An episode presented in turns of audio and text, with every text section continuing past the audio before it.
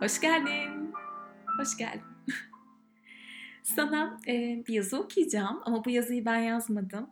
Ama bu yazıyı birden okumaya karar verdim çok enteresan şekilde. Az önce bir danışmanlıktan çıktım. Kendimi çok iyi hissettim. Bazı bazı danışmanlıklardan sonra böyle aniden e, sanki çok güzel bir duş almışım da kendime gelmişim gibi iyi hissediyorum kendimi. Şanslıydım onlardan biriydi. Her zaman çok kıymetli ama bazen ben de gerçekten çok yenilendiğimi hissediyorum. İşte o günlerden biriydi. Danışmanlık biter bitmez e, çalıştığım koltukta çok değerli olan bir saksımı gördüm. Bu saksıyı ben yaptım, seramikten yaptığım ilk heykeldi ve içine bayağı bir çiçek ektim. Bazısı yaşadı, bazısı yaşamadı. Onun fotoğrafını çekip paylaştım. Düş Sokağı sakinlerinin çok sevdiğim eski bir şarkısının dizesiyle. Benim yaşımdaysan sen de dinlemişsindir. Zorunluydu ya o dönem. Lisedeyken herkesin dinlediği grup. Şöyle diyordu. Biliyorum hayat yeniler kendini. Ve birden böyle çok motive olmuş bir halde kayıt düğmesine bastım. Çünkü sana bir şey anlatmak istiyordum. Bu anlatacağım şey de Ozan Ören'in kitabından böyle minik bir atıfla başlayacaktım. Ama kitapta birden bambaşka bir sayfa açıldı ve bana çok komik bir şey hatırlattı. Yani çok enteresan, sanki şey gibi hikaye de kendisini anlatıyor, kendisini yazıyor. Yani şimdi bunu anlattığımda neden saksıyla bağlantılı olduğunu, neden önümde bunun açıldığını anlayacaksın. Ozon Önen beni affetsin çünkü kendisinden izin almadan kitabından 3 sayfa ve bir deneme okuyacağım size. E, aynı zamanda bu şekilde telaffuz edildiğini sayıyorum. Hemen e, Google'a girip baktım nasıl telaffuz edildiğine ama ne yazık ki yoktu. Un, unguentarium, unguentarium yazının adı. Gözyaşı saklama şişesi. Başlıyoruz. 90'ların başı. Dünyaca ünlü balet Mikhail Nikolayevich Baryshnikov. Hayranlarının taktığı adlı Misha. İstanbul Harbiye Açık Hava Tiyatrosu'nda sahneye çıkıyor. Bir yakınım o sıralar 20'li yaşlarının ortasında ve çok da hoş bir kadın. Baryshnikov'un büyük hayranı. İstanbul gösterisi boyunca Baryshnikov'u nefesi tutarak izliyor. Resitalin ardından ne yapıyor ediyor Harbiye'nin kulisine bir şekilde giriyor.'' Fotoğraf faslından sonra hanımefendi çantasından bir armağan çıkartıyor. Gösteri boyunca kırılmasın diye el üstünde tutmuş. Armağanı alan Barış Niko onu özenle açıyor. Paketin içinden küçücük bir cam şişe çıkıyor. Antikacıdan alınmış. Belki 1500, belki 2000 yıllık. Azama öz konuşan Barış Nikov bu tarihi armağan karşısında şaşkın anlamını soruyor. Bizimkilerse cevaplıyor. Sen gelene dek senin için biriktirdiklerim bu şişede saklı. Bu bir unguentaryum, antik zamanlardan kalma bir gözyaşı şişesi bu. Barışnikov adeta büyüleniyor ve şöyle diyor. Hayatımda aldığım en anlamlı şey bu. Aldığı armağanın inceliğinden şaşkın Barışnikov aniden bir teklifte bulunuyor. Benimle Atina'ya gelir misin? Aç parantez yine Atina, kapat parantezi. Benimle Atina'ya gelir misin? Atina'dan da New York'a. Hadi Amerika'ya birlikte dönelim. Hanımefendi hayır diyor. Tüm söyleyeceklerini unutarak, biraz da utanarak. Çünkü vizesi yok ve vizen bile yok demeye utandığı için hayır diyebiliyor ancak. Aşık olduğu ve ilk kez karşısında gördüğü adam.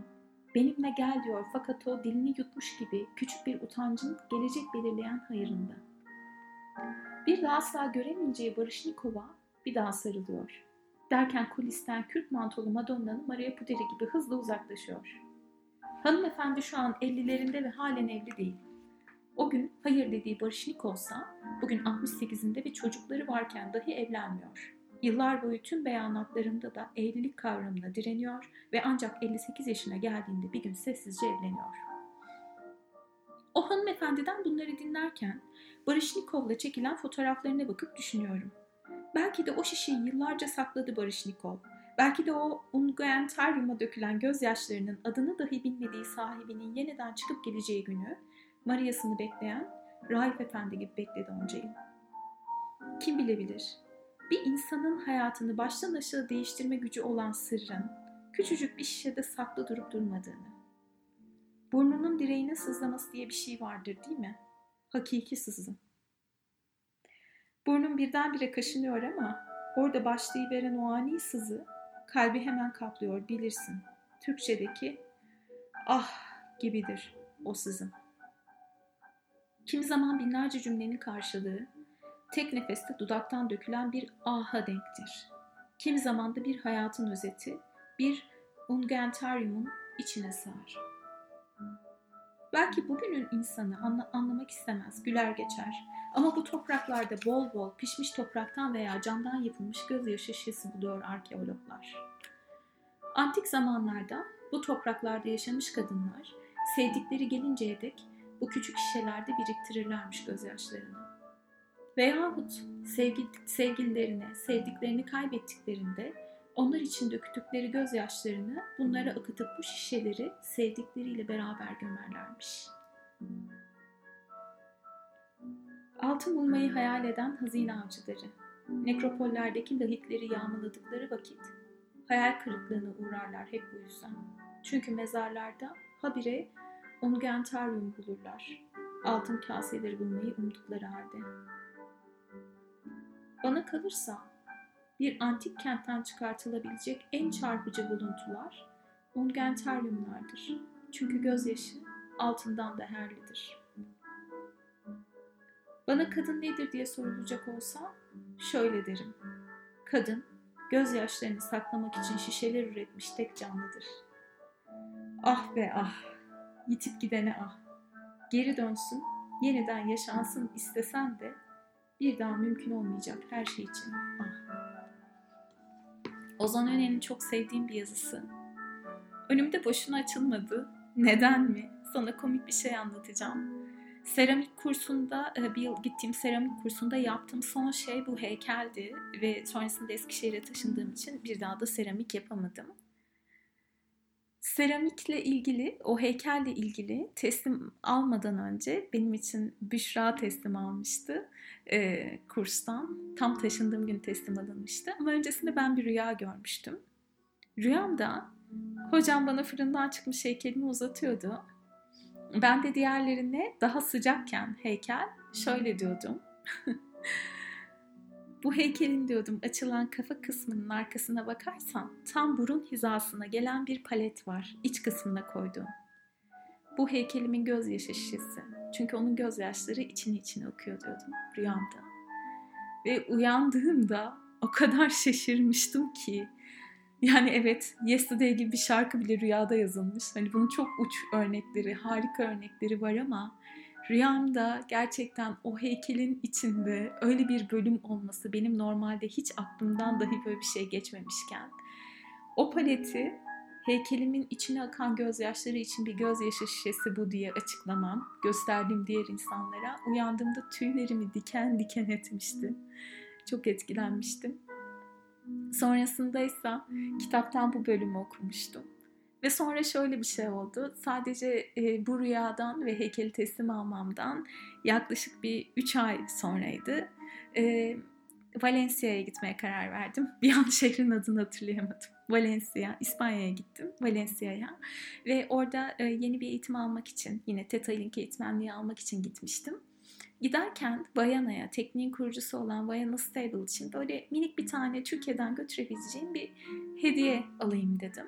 Eskişehir'deydim. E, burada böyle cam işleri yapılan bir yer var Odun Pazarı'nda. Ben de hayatımda o gün ilk kez gittim. Ve böyle dolaşırken buradan ne alabilirim acaba Vayana için değişik derken bir tane minik bir şişe gördüm. Çok güzeldi. Kıza dedim ki bu nedir? Hani parfüm şişesi mi? Hayır gözyaşı şişesi dedi. Ve tüylerim diken diken oldu. Dedim ki Vayana'ya kesinlikle bunu almalıyım. Neden bilmiyorum ama almalıyım. Sonra ona küçük bir mektup yazdım. Ve şöyle dedim. Kadınlar her zaman ağlamış Vayana dedim. Bir şekilde evet duygularımızla yaşıyoruz. Ve kadınlar birçok nedenden ötürü bu topraklarda, başka topraklarda hep ağlamışlar ve hala ağlıyoruz. Ama ben bir yıldır kadınlarla çalışıyorum. Kadınların sorunlarını, kimseye anlatmadığı sırlarını dinliyorum. Ve onlar yine ağlıyorlar. Ama bu sefer şifa gözyaşlarıyla. O gözyaşları şifaya hizmet ederek gözlerinden akıyor. Şifa için ağlıyorlar. Buna vesile olmamı sağladığın için sana teşekkür ederim demiştim. Şimdi bir anda bambaşka bir nedenle bu kayda başlamışken hemen öncesinde o saksıyı görmem, ardından birden o sayfanın açılması, rüyamı hatırlamam. Bilmiyorum, belki de bu hikayeyi dinlemen gerekiyordu. Ee, bitirmeden şunu da söyleyeyim. Bu eski hikayelerin tümü, evet Türk Edebiyatı çok severim. Kürk Mantolu Madonna benim de çok sevdiğim kitaplardan biri ve diğer birçokları da. Aslında hmm, olasılıkların bu kadar fazla olmadığı, daha öğrenilmiş çaresizliğin, kaderselliğin, hatta kurban bilincinin olduğu dönemleri işaret ediyor. Artık realitemizde onları edebiyat olarak kabul edip kendi potansiyelimizin üstüne her anlamda çıkmaya hazır olduğumuzu bilmemiz ve gözyaşı şişesini de tarihimize dair, e, dünya tarihine dair çok güçlü, çok güzel, çok romantik bir emare olarak kabul etmemiz ne dersiniz? Çok daha iyi bir dünya yaratmaz mı? İstediğin her şeyi yaratmakta özgürsün. Bunu sakın unutma. Sevgiyle kal.